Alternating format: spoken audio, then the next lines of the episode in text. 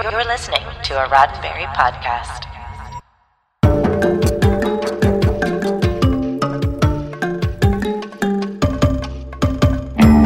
If you like your breakfast for dinner, well then, we have a nostalgia omelet made just for you with about a dozen Easter eggs. Welcome and bon appetit because it is Monday night. It is 7 p.m. Pacific, 10 p.m. Eastern, and that can only mean it's time for Mission Log Live. I'm Norman Lau. Hi, Amos. I'm sorry, I didn't read that part of it. I love catching you by surprise. How about that? Um, okay, seriously though. Uh, tonight we are continuing our review for Star Trek Picard, Season 3, Episode 6, The Bounty.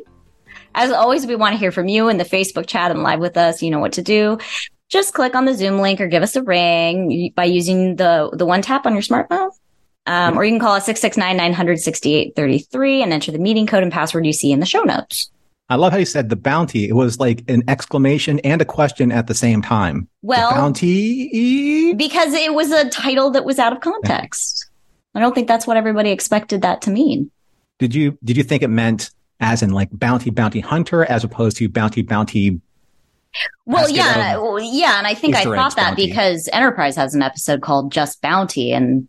Yeah, Bounty as in- contextually, that's the first thing that came to mind. Not not the not the ship. Although that's surprising because that's actually my favorite of the TOS movies. cornucopia is taken, I think, for this episode. so uh, let's take a look at the chat because the chat is hopping as it always is. I am a little sad to see your dad, Bob, not in the pole position. He's usually number one He's here though. with a bullet, but he's number three on the charts. Oh, Sad to say. well, So hello, everyone. Hello, Mark. Hello, Scott. Hello, Bob. Hello, Barbara. They've got one Paul. I love the Pauls are kind of like they're they're checking themselves. They're like, okay, one Paul's here. Where are the other Pauls? Which is so funny. Keep yourselves in line, Pauls. Hello, Carrie, Jason. There's Paul one. There's Paul two. Do we have a mm-hmm. we do we have a Paul Fecta? Let's see. There's Brett. Hello, Brett. Carlos. If Paul and there's Oh, one my- Paul that I'm missing, and I know who he is, and if he's not here, shame on you. Hey, Dave Taylor, what's happening, man? My dad said he was busy eating. There is Paula Harvith. I thought you were going to show up late, but you're not. You're here, and so many friends are. So, Ah, Mike is here. Hi. oh, there's John Champion. Hello, John Champion. He says, "Ha, brilliant cold open. Got Holly." So I did. I don't read me. them. I don't read them before.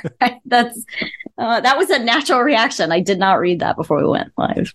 Well, let's jump into what's happening on Mission Log this week. It's always fun and always exciting and always busy. So this Thursday, the new drop is going to be with our coverage of Voyager continuing with the Q and the Gray, the one where, ooh, big sigh. It's not Okay. a great. Ep- it's not a great episode. Many reactions from Holly. We're only five minutes in or less. Can't wait to get to the rest of the episode. So this is the Q and the Gray, the one where Q is in a civil war with Q, but Q might have a way to end the hostilities if only Janeway will have his hmm. baby. Next on Maury Povich.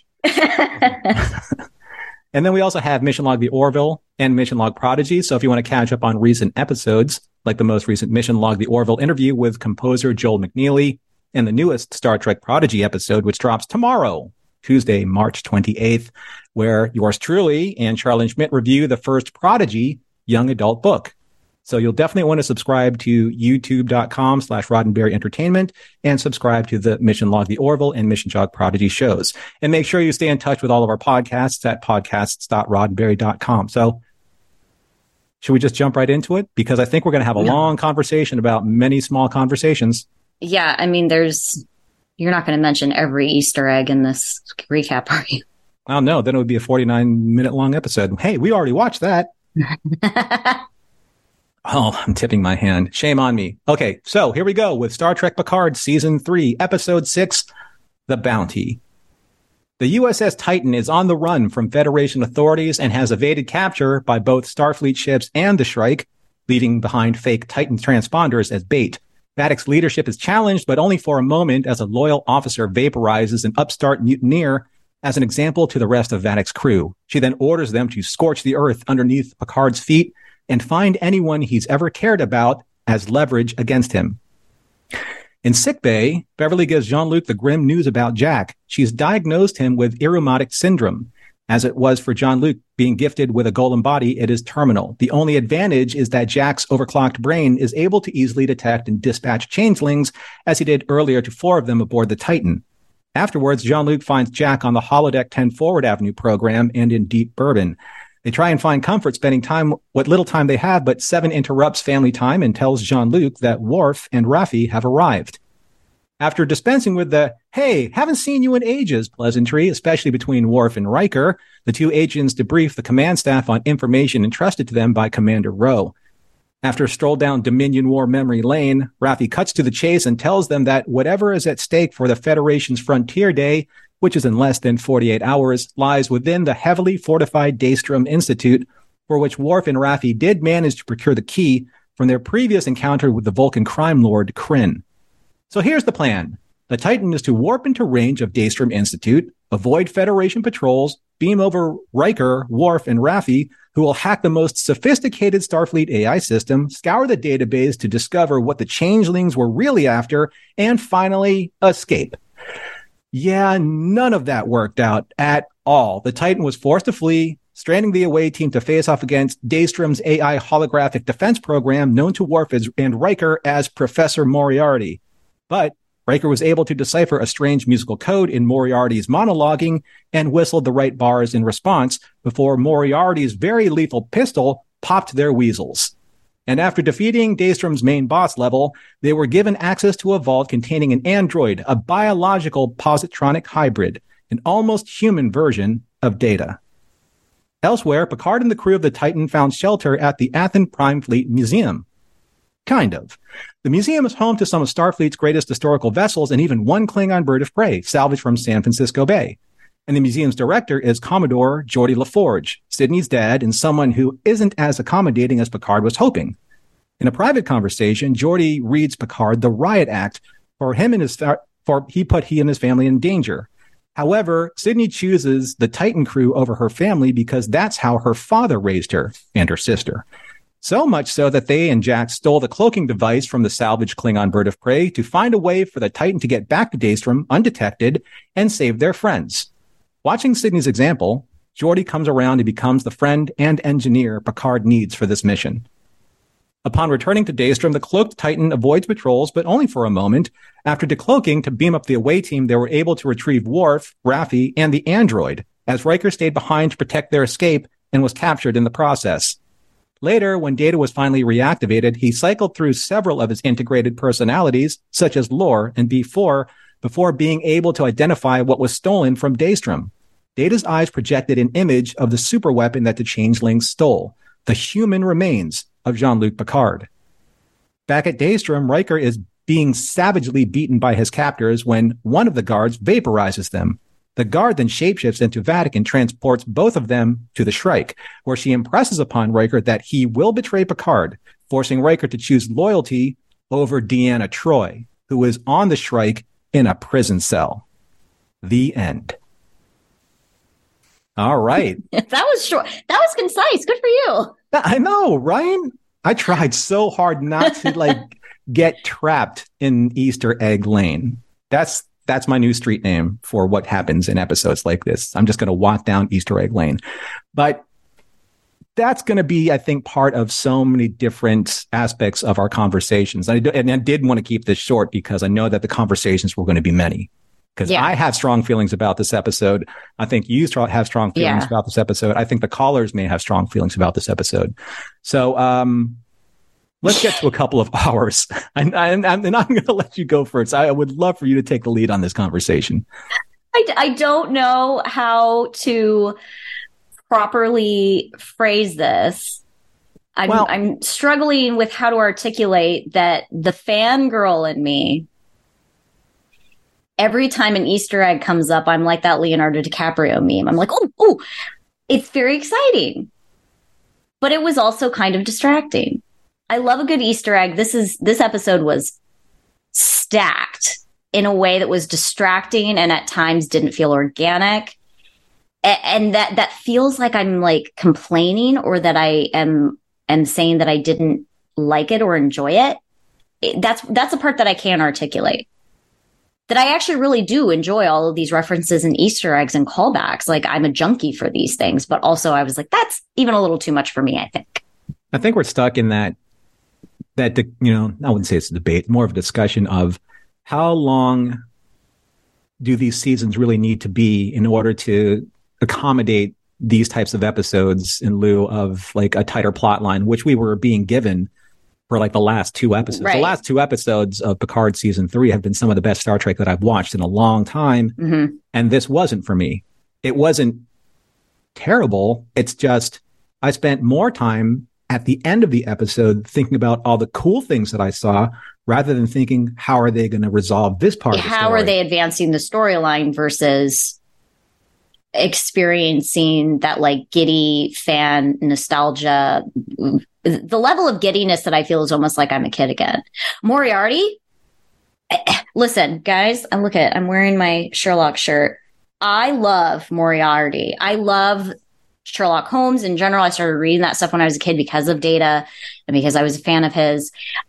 And I thought Moriarty was going to play a, a, much larger role.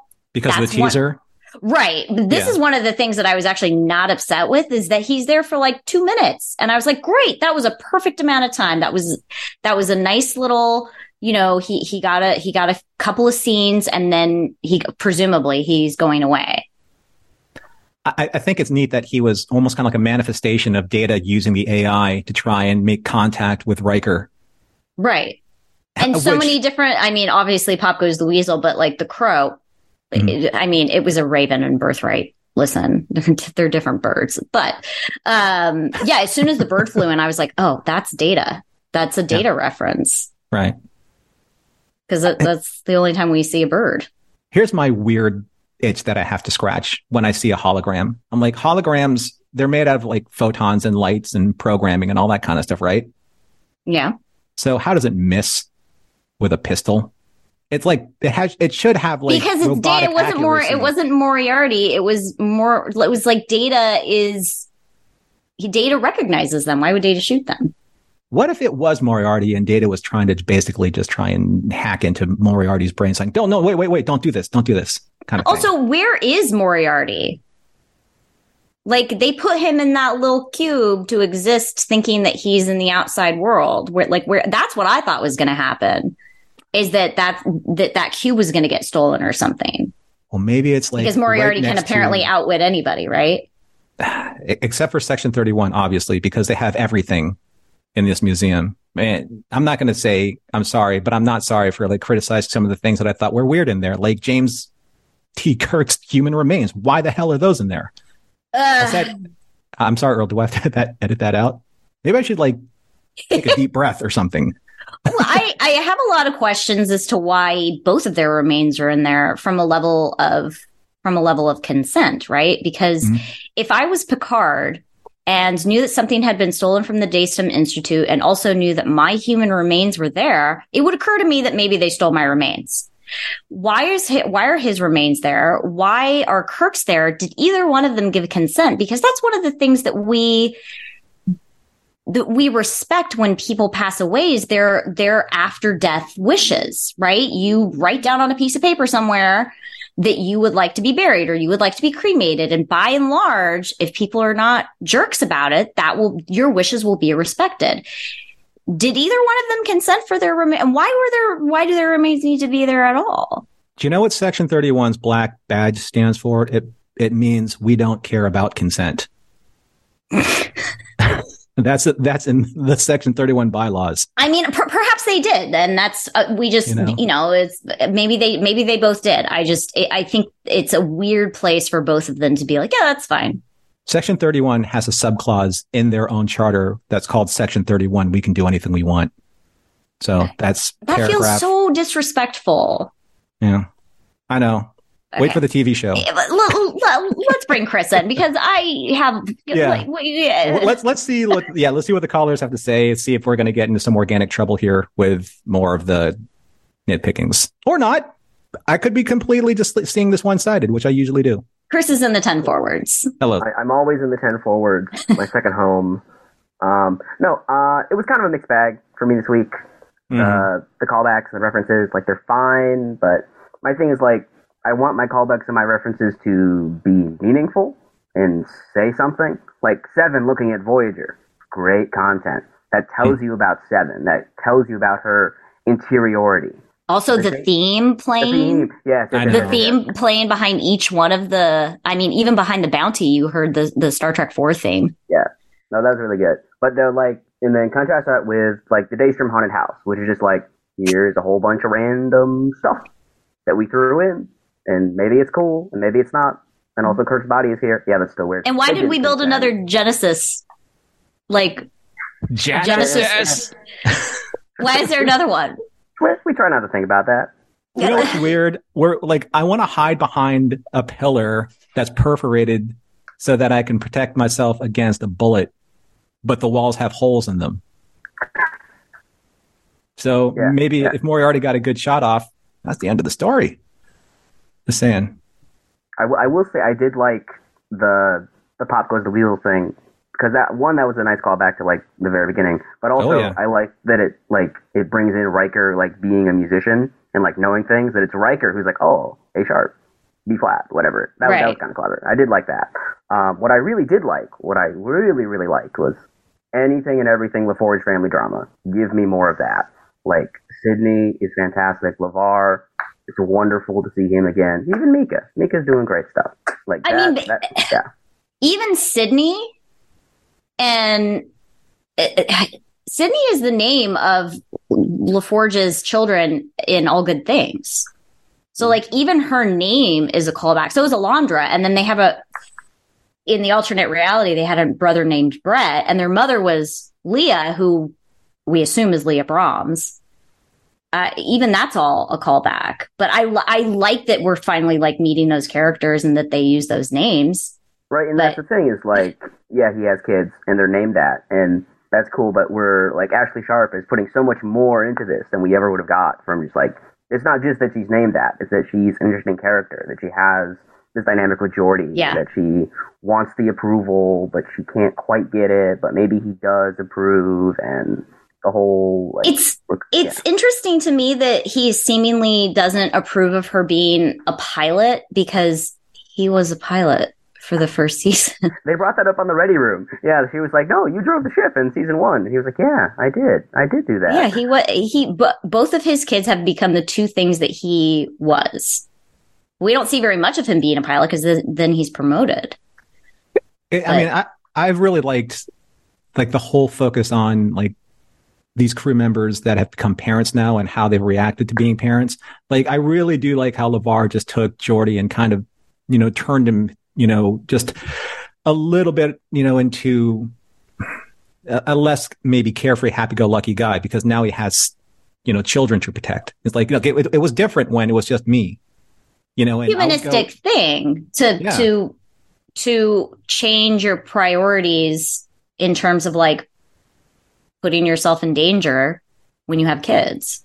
But it's like, so Riker, you know, because of what happened to his son, he's like, I need to go find a, a way to deal with this myself. Like, I need to go out there. I need to, you know, to reconnect with what made that special because he doesn't have that responsibility anymore. And he's trying to find sense, you know, in, in what happened to his life.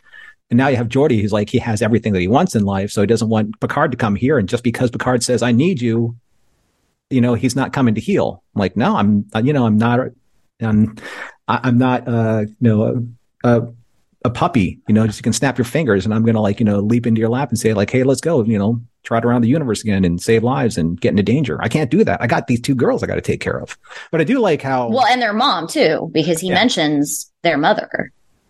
so I think it's neat. And then there's, well, I'm not going to bring up Worf. Where's Alexander? Um, That really is the question, isn't it? Oh, look, he's in he's in the new comics, uh, but they're, those are pre the show, so it doesn't really matter. But he is there. He's back doing things. but there is a lot of focus on, you know, the, the crew and their children or how they're handling life with children and I think it's it's uh, it's consistent at least. You know, well, I, it's all it's all great character development. You know, I see a lot of people um, saying that you know so and so Riker is acting out of you know character, and I'm like, it's 20 year 20, 30 years later. They have different priorities. They have they have spouses. They have kids. Like it's all great character development. You can't Oh, expect yeah. them to be the exact that, that's the thing is like for me, and I think for a lot of people, like I don't just want to watch TNG reruns. If I want to watch TNG reruns, I'll watch TNG reruns. There's I quite a few to of them. Right? Yeah. I want to see these people like in- internalize like all of the time that has passed as you know real human beings do. Uh, so I think Geordi this week was a great example of that, and all of them, just the whole the whole conceit about family and intergenerational such. So yeah, like Geordi stuff really good. Daystrom not as much, but I'm hopeful. I, Well, I how still do you- like it. Like we haven't had a bad episode yet. I don't How, think. how do you feel about Data? I mean, go- good for Brent. Good- Guys, I love Data. I love Data so much. He's my favorite Star Trek character of all time. I've seen him die twice. I don't want to do it again. but it's not data. Can't he just? It's p- kind of Data, and he just. Can But it's we kind of lore and it's kind of before. Uh, but Data is to in evolve there, continuing to exist. And if I was Data, I'd be like, I don't want to live forever. Can you just let me rest, please? He is fighting for superiority in there. So I love Brent Spiner. I love Data. I am weirdly disappointed that they brought Data back. It feels lazy.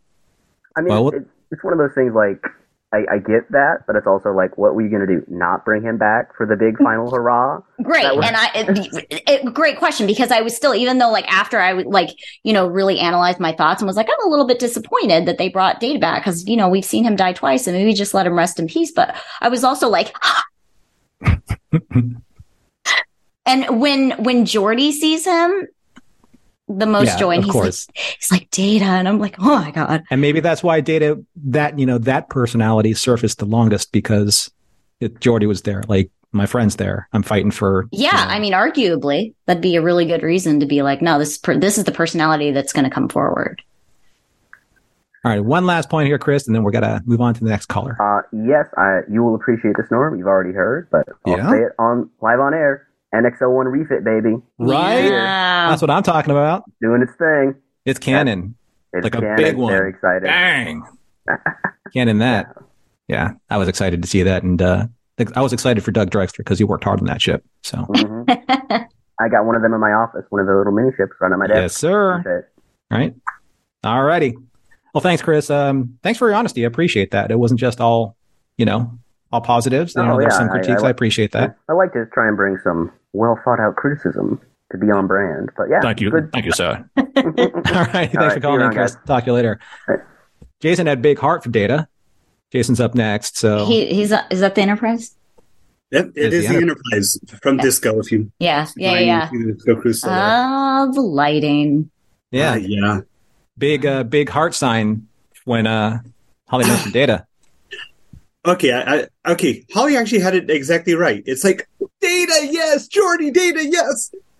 And then when I got done, like, damn, that was a lot of Easter eggs. Um, I don't know how to explain it because I'm not. I, I don't hate the Easter eggs, but I'm also. I don't know how to articulate it, you guys. I gotta. I gotta find words. I've been Well, thinking about Jason it for like can. like three days. Help Jason, me. please articulate for us.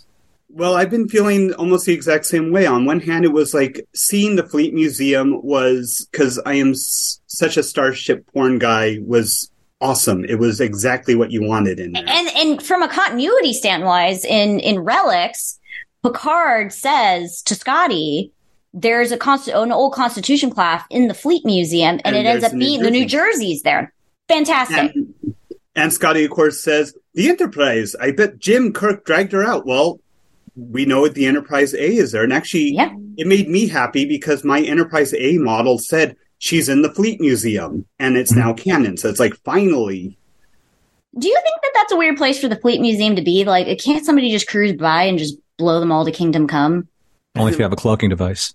I kind of wonder where I kind of wonder where it is in Federation space. It, it's we're, we're really everything seems to be all over the place, and you know, as with all things Star Trek, you get to go exactly how fast your plot needs you to go. It's right. Screw the warp numbers. You, you, you travel by speed of plot. It's plot speed. factor. Plot speed. but for in terms of this episode, it's like on one hand, there are such wonderful character moments in there. I loved it. There were so many good Easter eggs. I loved it. It's Yeah, a there is- episode. They're setting up for the for the big battle, so I can kind of give it a pass. But on Mhm. the other hand, yeah, I'm sitting there going, "What did we actually do plot wise besides just show off a whole bunch of really cool stuff and give us some really cool character moments?" Well, Riker got kidnapped. Yeah, Yeah. that- like I said, that that's just setting up the board for the final battle. yeah. Um, can we talk about the pacing a little bit? Uh, Yeah. d- did you feel like the pacing at some, particularly because you just mentioned some of the character scenes when um when Altan is talking? Uh, when when they actually like go in and find this android and and they Altan's talking and they're listening to that and that's sort of crossing over with Picard giving that speech to to Geordi and the, the music in the background and the cuts to the daughters and like that felt very movie to me. Yeah, yeah. I I actually had a problem with the pacing because I thought, okay, the here's data. Okay, that's going to be the reveal. Okay, and we're still going. Okay. Oh, okay. Here's the reveal. It, it's it's uh, data recognizes Geordi. That's the reveal. We're still going. Jean Luc Picard. Okay, Jean Luc Picard. That's the reveal. Oh no! Wait a minute. We got to catch up with Riker real quick. It's like d- d- felt like uh, There's a lot of information. I think. I t- uh, after I watched it, I I tweeted about it, and it literally my tweet was just like so much information. My brain, like I had to. I was like, I have to. I have to think about this and then rewatch it. I rewatched it today because I was, you know, I was like, I need to get my thoughts straight, and I still don't have them straight. I don't. Well, I mean, when you them either. When you took a look at like the last two episodes pacings or even the pacing from the, from the very start you had all these wonderful moments with the relationships of the characters kind of like like refining themselves. You know they like say beverly and and jean-luc you know that took time. They were giving giving it time to breathe you know and there were a lot of you know uh, other things that were happening around them but you could always focus on them. Or those heartbreaking moments with riker and troi you know them reconnecting uh, understanding why he was out there, him finding himself again, and then no, and then that scene that pretty much brought everyone to tears at the end of uh, was it episode three, and those were all nicely spaced out and gave you time to actually kind of wallow Digest. and digest all of that. But in, in this episode, it's hey, look, there's this and that. There's Worf, Riker, Worf, Picard, Picard, you know, and uh, and then Jack again, and then there's Seven and Raffi, and they didn't even like bother focusing on any of their relationship. And then there's Geordi and Data, and then there's Riker and Data, and then there's like everyone. You know, of course we want to see them all together, you know, in time, but it feels like someone had slated an extra episode in this season and said, no, we're only allowed 10. You're going to have to take one of them and shove it into another episode. And I felt like mm-hmm. it was this one. Like this one should have been two episodes, but they're like, oh, we don't have room for two episodes. You got to get to the last four episode arc so we can finish the story. And that's where it's like, oh, look, oh, look, oh, look, oh, look, oh, look, and done. And you felt like, well, maybe if they didn't spend like a lot of time flying around the Fleet Museum, we kind of, you know, told more story. But at the same time, I'm like with you and Holly, I'm like, oh, that Fleet Museum was awesome. it was great ship porn. Yeah. Oh, Like I don't disagree with that, but it, it's just a it was just a lot to take in. It's because it's so good. If it was like mediocre or the you know the effects weren't great or whatever, but you're literally Ugh, seeing what cl- everyone has built up in their brains. the cloaking noise too. So the cloaking noise is a noise that we used on the video game that I worked on for a while in 2018. And there was, I heard it and there was like a weird core memory that ignited in me that I was like, I like, like physically jolted when I was like, oh, it's the cloaking noise. I'll tell you what though, if like if Sidney or Jack like had a giant glowing ball as a cloaking device, I'd have lost my mind. Like, of course, in today's standards, but just referencing back, you know, to the Enterprise incident all the way back. I mean, we're going to bring out Easter eggs, bring out the big ones, right? Mm. Make it an Easter egg shaped cloaking device. I mean, who cares, right? Something like that. Well, it used to be Sargon's ball, so they could probably do some weird looking clouds. Oh, that's true. and Make it exactly like an Easter egg. Oh, that's funny. Good, we are call. close to uh, Easter's next month, you guys. And true, true, true. in like true. three weeks. Great Um, timing. We have time for Uh, about one more point here with Jason, and then we're going to get right on to the mid-show break because I want to talk about Star Trek wines. Ooh, Yeah. lovely. Actually, why don't you? Um, I'm going to do Star Trek wines now. You hold on. I'll bring you back. We can continue our conversation, and then we'll get to our next caller after you. But I don't want to cut you off just for an ad.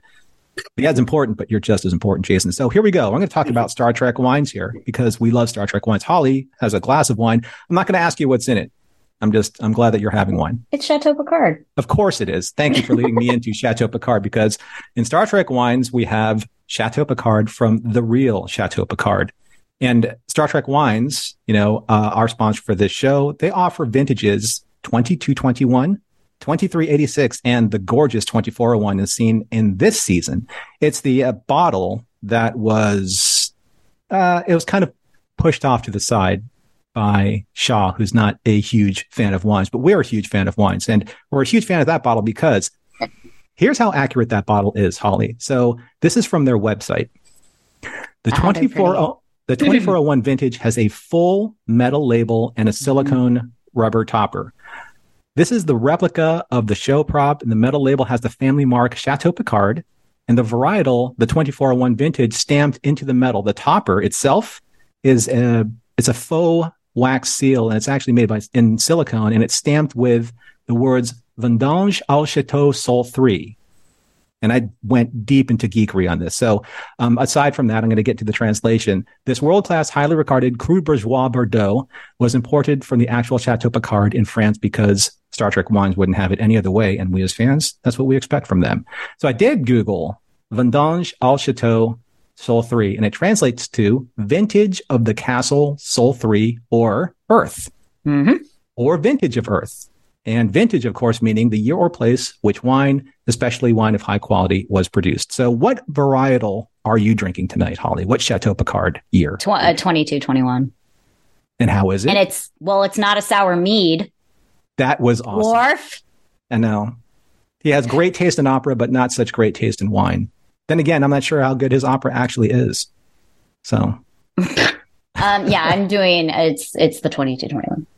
well, we're going to have to get some tasting notes from Holly later. But if you would like to get your own bottle of Chateau Picard and support our sponsor, Star Trek Wines, and you can also get something very, very cool for free, go to StarTrekWines.com and make sure you use our code Roddenberry when you check out. Because if you do, you get the United Federation of Planets medallion for free when it add when you add it to your cart and use the checkout code Roddenberry. Remember this: you have to add the medallion to your cart first, then use the checkout code, and then you get that for free. And if you want to display your 2401 or any of your varietals and you want to keep that bottle pristine and on your shelf, you can always go to twank.com and use our code Roddenberry to get 15% off the decanter set or any other items that you order. But the decanter set will display your wine gorgeously if you want to serve it to your guests or just have it for yourself when you're watching an episode of Picard. So thank you for the listening to the spiel and thank you for supporting our sponsor, Star Trek Wines.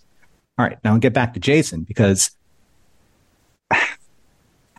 do you think this do you think this episode I, I want to phrase this in a way I mean in the chat there's a lot of conversation about is this episode maybe an Easter egg too far in terms of fan service? Do you think it was? Watching it, I didn't think so. Watching it, I loved every single reference. Like, ooh, ooh, ooh, ooh, ooh, ooh. It was the mm-hmm. afterthought that hit you. It you. was the afterthought when Yeah. it was kind of like, it was like having a really delicious, like high Chateau Picard? sugar meal, and then afterwards you have regrets. Oh, oh, okay. Oh, That's oh. a great way to put it is that it's a really delightful, tasty meal, and then you don't feel satisfied. Yeah, Is that it? Did I figure it out?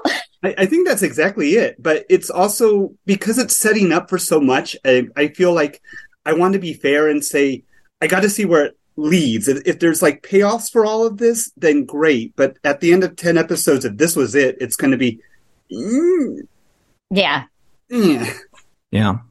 I mean, there's a lot to get done in four episodes, you know, Mhm. less than four, four total hours, you know, four 49 minute episodes ish. You know, so Eh, what concerns me about that is that we've had, you know, even Discovery is sometimes not great at this. Is that they, there's a lot of threads that they got to wrap up, and then they they manage to, but sometimes sloppily. Yeah, yeah. well, you have to have your fingers crossed because I think that they have a lot of great things in development right now in the plot in the story. But you know, Holly made a great point. We were talking about this offline right before we got on the show. She was like, "I thought this was going to be focused on like explaining what happened to Jack with the Irumodic syndrome and how he's able to uh, sniff out changelings and you know just you know ex- That doesn't it, exterminate them." it that doesn't feel like it still feels like there's some sleeper cell component that is not attached to that syndrome. That's not a part of the syndrome that we've.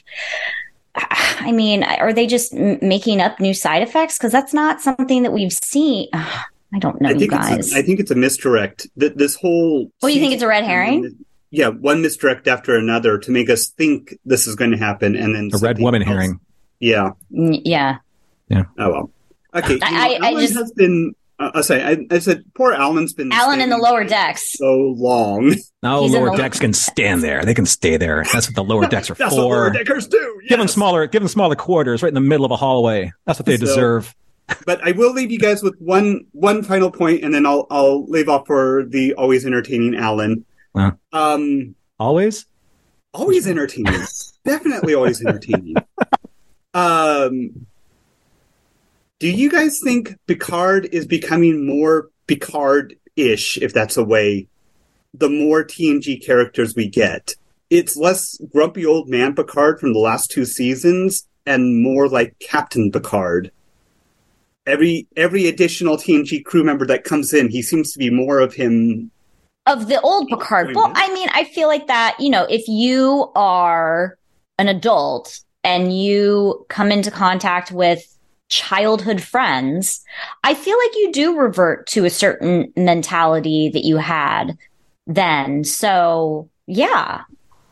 That's a great observation. And and I I hope that that is um a conscious choice that either the writers or or Sir Patrick made because yeah i mean you you would revert to a former version of yourself when you're in the presence of people that are part of your past I mean, if you've, you know, in team leadership, you know, you're only as good as how you lead your team, right? So if you don't have a team to lead, you're as a leader, you're not really all that well versed in leading yourself. You know, a solo operation only gets you so far, but being able to manage the expectation of a team and bringing out the best in each member, you know, wherever they're at in their lives. I mean, that's just the sign of, you know, natural born leadership. And that's what Picard is, you know, that's what a captain is, or you're supposed to.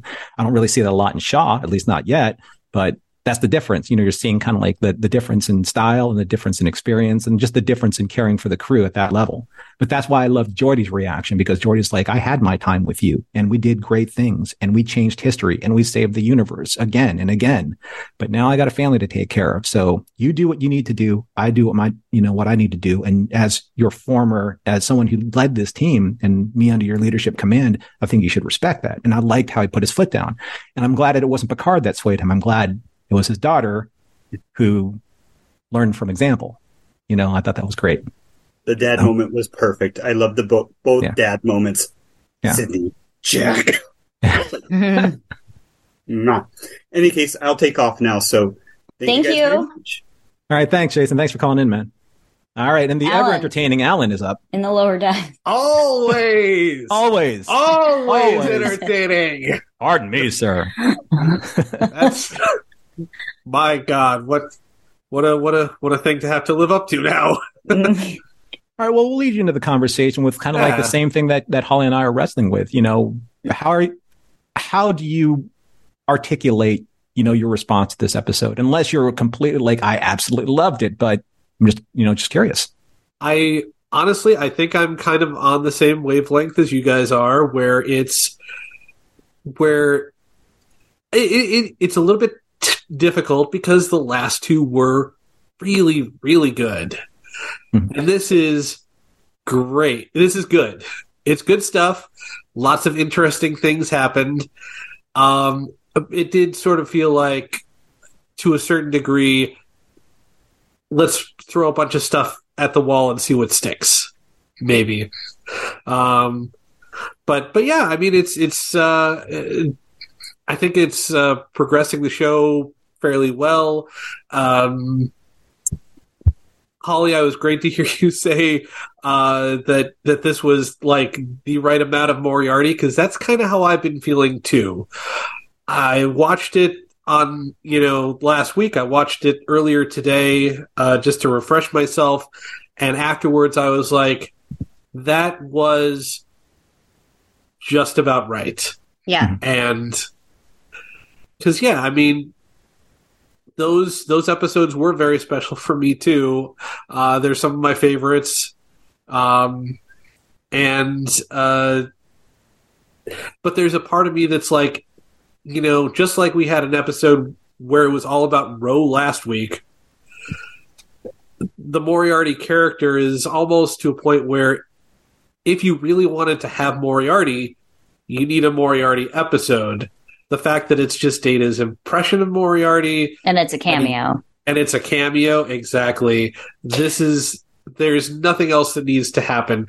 And honestly, I don't know if I would necessarily want an episode with with Moriarty because that kind of to me that starts to get into like fan filmish. Yeah. This is who we could sign for our independent production kind of territory. So for me, I mean, one of my theories is is that Moriarty might have been the thing that's stolen because again, he's somewhere existing in that little hollow deck cube that they put him in. Yeah. Um, and I mean, he was programmed to be able to literally outwit data. So if he can outwit data, I feel like he can outwit. Mo- so that's who I thought that. They, Yeah. And if they, if that's going to be what was stolen from Daystrom, um, more of Moriarty would have, well, I would have had to see how it turned out before I, you know, made a decision as to whether or not I liked it. But because he's not the thing that was stolen, it was the perfect amount of time for it to be Exactly. there. Yeah, and and there, you know, there's a certain rabbit hole that you can go down in terms of like how this could have played out if that if that had been different. A lot of this show has been about sentient AI, and you know, you can tie Moriarty's sentience into all of that, and so you know, I can see where fans can sort of you know play the jump to conclusions game and and and think about that. well done, sir. Well done. But uh, you know, I'm curious uh, as as everybody else just to see how things go. I will say the only thing that that bummed me out a little bit in retrospect about the both the uh, the Blackbird singing in the dead of night and uh, Professor Moriarty is that those don't really feel like connections that Data has with Riker. Really? Like those. Well, those the Pop like Goes the. Weasel Yeah, definitely that isn't. does. And if you notice, Pop Goes the Weasel was also being played by a violin.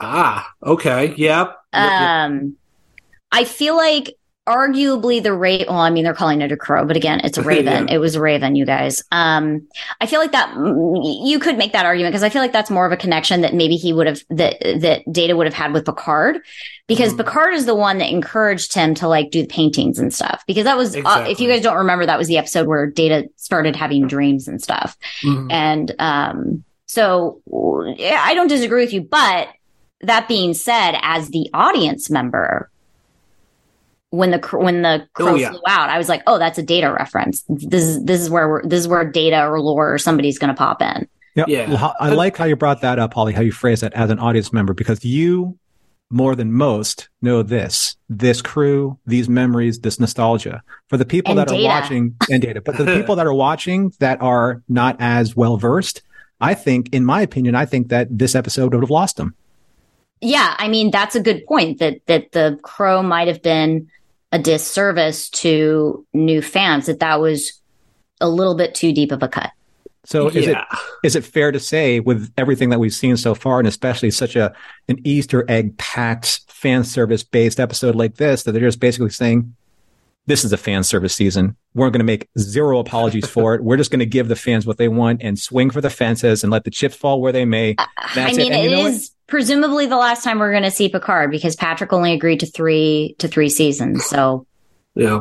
right and i mean i'm but I uh, you know, that I Brent thought that he was going to do Nemesis and kill Data off, and he's now he's alive again a second, a third time. I don't know. Exactly. I mean, as, as a fan, I like that. And I guess like this is where we are with, I think this episode really puts, you know, this particular discussion, uh, kind of like on the hot seat. Like as a fan, we're like, well, forget it. Like I, I'm just going to forgive everything. I just want to see what I want to see and whatever. And the story can just be whatever it is, you know, because we've already gotten good stories from this cast and, and this history. But as somebody who wants to push entertainment forward and say, you know, no, we should demand more. We should demand better quality content, even if it's still set in the universe with these characters and with this history. I mean, I think that that there's a balance there. And I think it was very well balanced so far, especially in the last two episodes.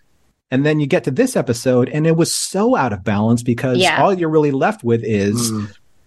a lot of kind of like just the the the regret of how that could have been, even Yeah. though the regret is tapered or tempered by, wow, dude, the, the CGI ships look so good. Oh my god, Didn't the Fleet? Museum looks so good. It was a maze. But then Well, I like, think it's it's going to be a question of how the last four episodes play out because if those are well balanced, then I can forgive this center episode that is very much like all the characters getting together and like you know because the character in order to presumably in order to tell the rest of the story the characters had to have come back into contact with each other You Yeah. got to set the table. yeah, Right. Yeah. That's a good way to put it. But so I, I, I hope that this nostalgia heavy episode is not in vain. Yeah. That the rest of the episodes, again, tie up all the loose ends and in a, in a, in a way that doesn't feel again sloppy, which is something that we've had happen with Picard and something we've had happen with some of the other shows. I gotta say though, I think my favorite moment in the entire episode was when Shaw got all fanboyish in front of Geordi. That, That was great. Oh, awesome. Wasn't And that? And It was so sweet. is so good. It's like, how many different versions of this guy are we going to see? It's like we're getting a fully rounded character in like what six episodes so far. Yeah. and Well- I he's trying to be like he's trying to be so um professional and he's just totally tripping over himself which I you know I've I've met some of the people that that are actors on Star Trek and work on Star Trek because I've I've been working for the franchise for a while but I I'm almost reminded of the time the first time I met Michael Giacchino and I was completely out of context and didn't know that I was going to meet him and I screamed in his face and we still joke about it Oh my. I, I screamed. It Like- was Like the arm, embarrassing. like the arm around someone, like give them the wall of text kind of scream, like, hey, you know that meme? Or just, oh my God, you're Michael Giacchino. that. Yeah. Uh, Uh, n- and not even like saying his name. I literally was just like audibly, ah! And then I had to turn around, collect my thoughts, and then I turned back around and stuck my hand out to shake his hand. It was so, that's how I feel. And that, that whole scene with Shaw, I was like, oh God, well, this is adorable. and how how perfect is it that he loves Geordi? Because He's an engineer. he's an a Yeah. he's an engineer. Two, Geordi of all I'm- the engineers has I'm been getting all your like- references, by the way, Alan. You're not getting anything past me right now. Okay, That he's good. he he's like the the Geordi was kind of like the no nonsense engineer guy too. Like Shaw has been living through relics for the past six se- six episodes now, and now he's finally got the guy who probably might understand because he was there too. It's like, ah, you know, you've got uh, yeah, you've got this this these these people who have come to take over your job for no good reason and you have to put up with them and yet and yet here we are I kind of wish that Shaw was there at the end, like helping Geordi out, like you know, retrofit the uh, you know, the cloaking device into the into the ship. Like, can you help me with this? And Shaw'd be all like, "Yeah." and I Guys, Carlos in the chat says Geordi is Shaw's Leah Brahms. oh Well man Circle gets Yeah. the square. Well don't done, uh yeah don't don't don't go back to that program All right. One last thing, Alan. Then we got uh, one on caller, and then yeah we'll see where we are. well i i just you know i this is kind of like a a, a, a quick little um one one off question i guess that's something that, that kind of occurred to me uh you know brandon gave us the bozeman terry has now given us the new jersey mike mcmahan gave us every gd city in california yeah. Mhm. you can name a starship what do you name it like, like right now? Yeah, if you if just off the top of your head, obviously I've had time to think about it, so I'll go first. Go first. I'm naming it after the place that I loved as a child, the USS Woodfield Mall. there oh my you God. go. I um I actually have a ship that didn't make it on screen in the in the pilot episode of Discovery called the USS Amos. Um, it was not chosen Oh. out of all of them. Hey, somebody Um, type that in the chat. There you go. Uh, oh, yeah, that that actually exists, but ha- didn't make it on screen. Um, I would actually want my my hometown to be in um, lower decks. So I would want because I I grew up in California, um, and I grew up in a very very very small town who got city status when I was in college. so uh, the the USS Wildomar. And then, pe- and then people would uh, mispronounce it and call it the Wild Omar. When uh when I played Star Trek Online, like when it first came out, you know, I got the collector's edition with the big brass delta and the big silver package, and you know, I fired up my ship, created it. The name, the first and only name I ever thought of, it just popped into my head was the USS Valjean, and my registration number was two four six zero one. Nice. Très bien. Yeah. So, do you hear the people sing? Is that Tranya? Are you drinking Tranya? Uh, no, this is uh, literal sour mead. I'm Oh. drinking a summer. I'm drinking a summer shandy. So yeah, uh, beer with honey. So yeah, sour mead. Well done. Okay, I bet you- Worf. I bet you, uh, you know, on Kronos, they thought that it was like the best blood wine ever. So, Oh yeah. yeah. Well, have a good have a good rest of your evening. I'll uh, I'll seed the floor, and uh, we'll be back hopefully uh, in seven days for episode seven. all right. Stay always entertaining, Alan. Always Always entertaining. Oh, I was All Gonna turn Let's that put that on his con screen. on a t-shirt. See you later. Lou, Lou. haven't seen you in a spell. Why What's does it happening, say man? "Call me Paul"? Are you Paul Paul the Fourth? Oh, you're muted. You're muted Your still. That wasn't me. There you go. Uh, but uh, no, you, you you always say that we, we need we need more Pauls. So I thought, okay, if you're if you're short of Pauls, I'll give you another one. Oh, so uh, we have four now. I was a little late. I went from one Zoom to another, uh, and uh, I figure if it's uh, if it's uh, seven fifty Pacific and ten fifty in the East, and to my my Canadian fans, twelve twenty in Newfoundland. I, Oh. uh, I didn't prepare as much as I uh, as I would have normally, but I wanted to to first of all rejoin you guys because, like you said, That's it's been, uh, been a minute. yeah. Yeah. Um, I am. Um, it's funny because in in uh, what passes for real life, I've been overwhelmed lately, and episode six overwhelmed me again. I will Hmm. say that. Um, a lot In a good or a bad changing- way?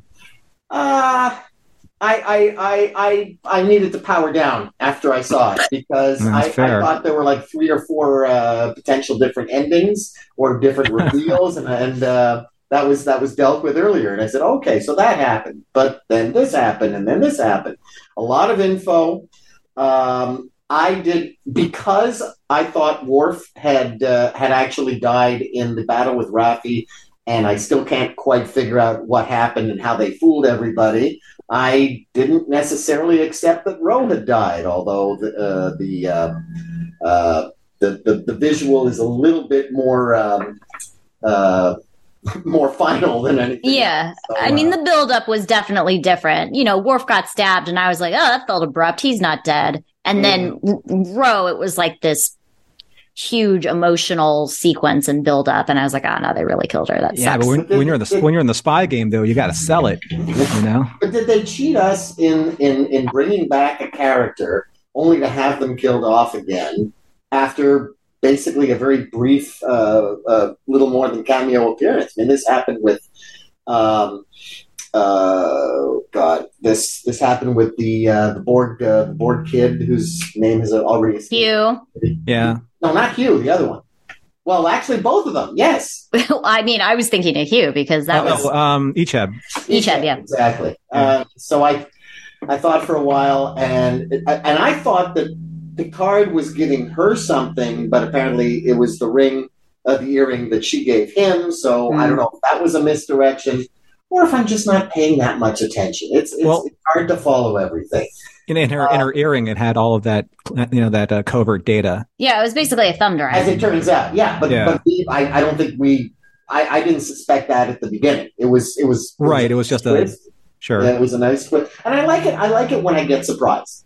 I'll tell you that. If I see a plot or a plot hole happening, uh, or I, I, I can guess who the murderer is, it's not as much fun for me. Yeah, Uh, sure.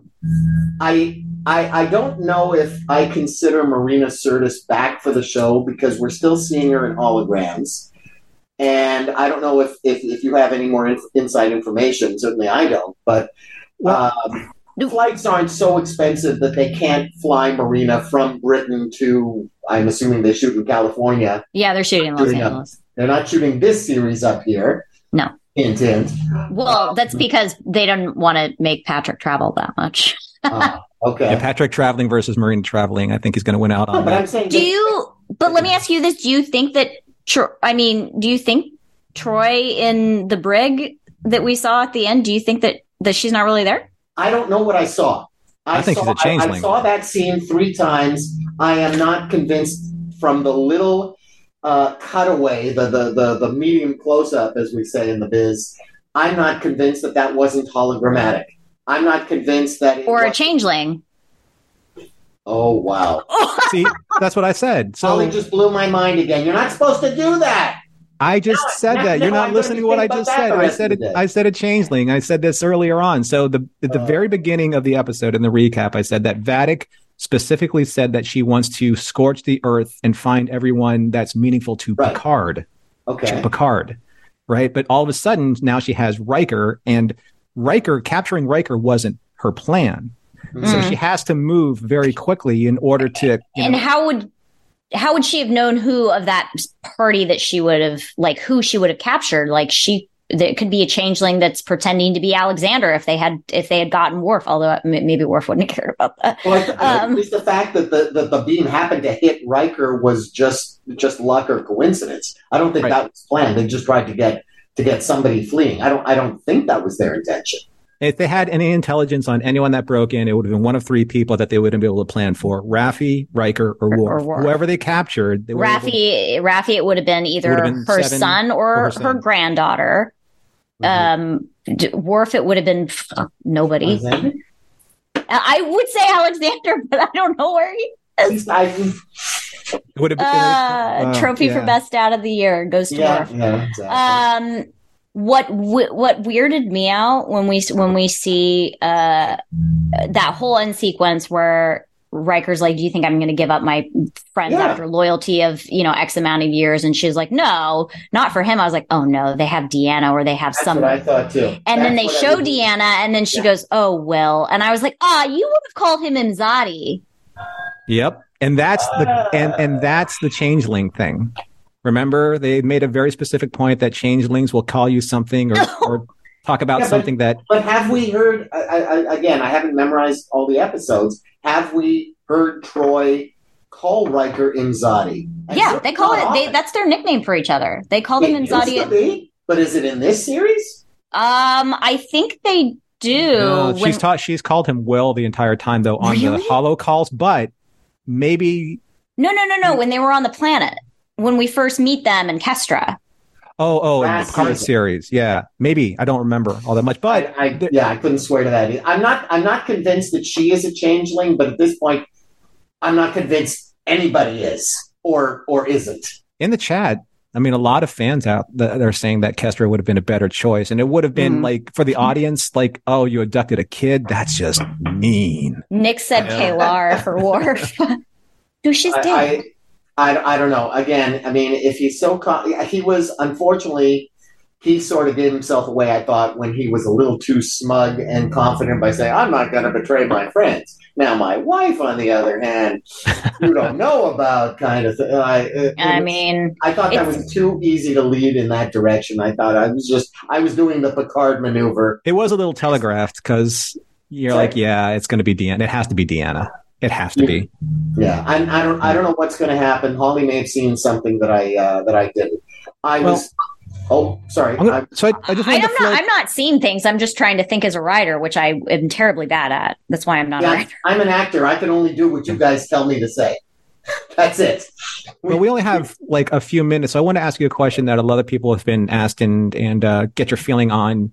Mm. Did you think that this was a a, an episode that was an Easter egg too far.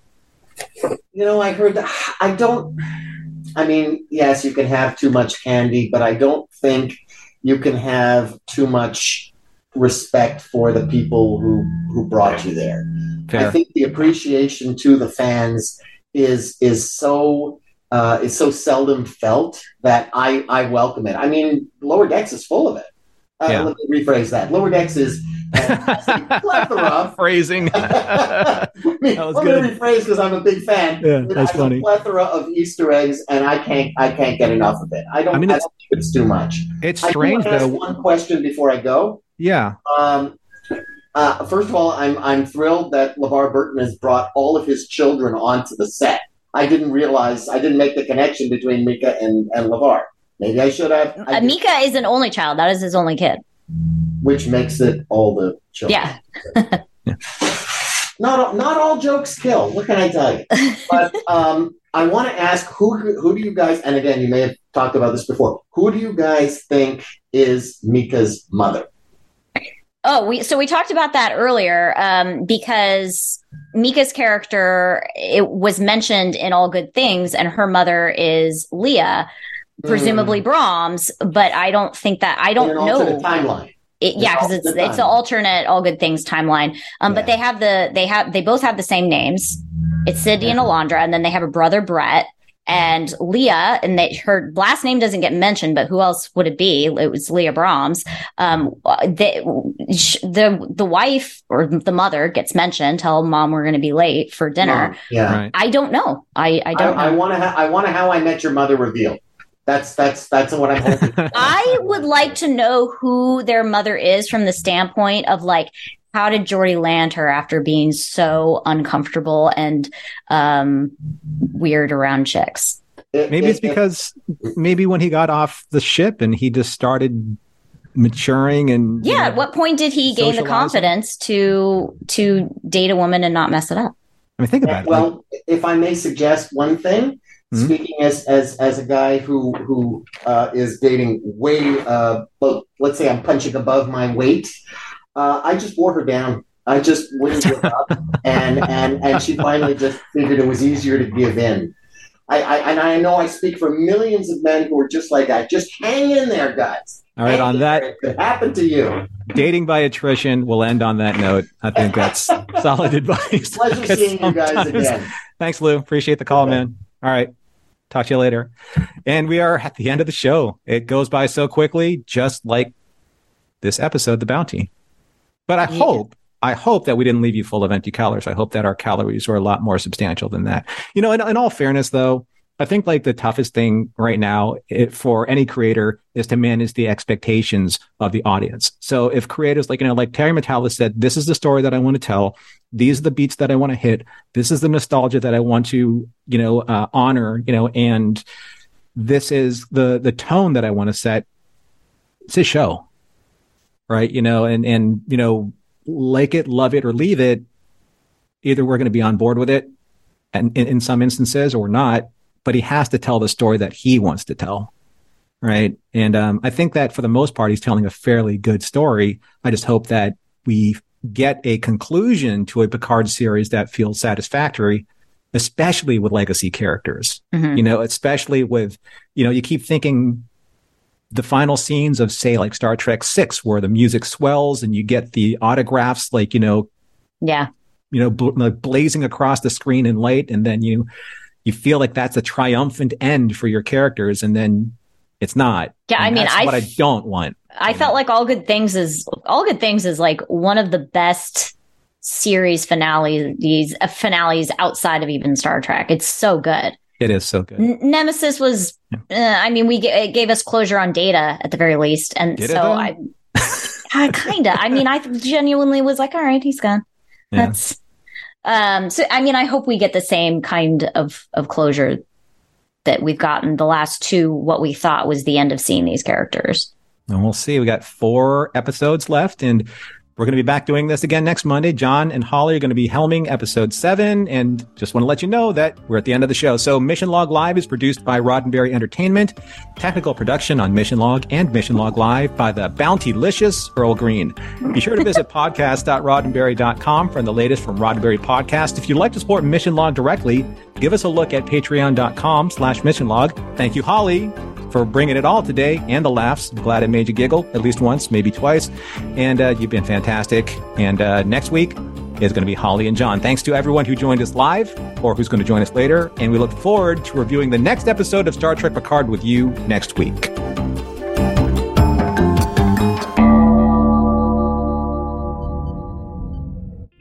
This is a Roddenberry podcast. For more great podcasts, visit podcast.roddenberry.com.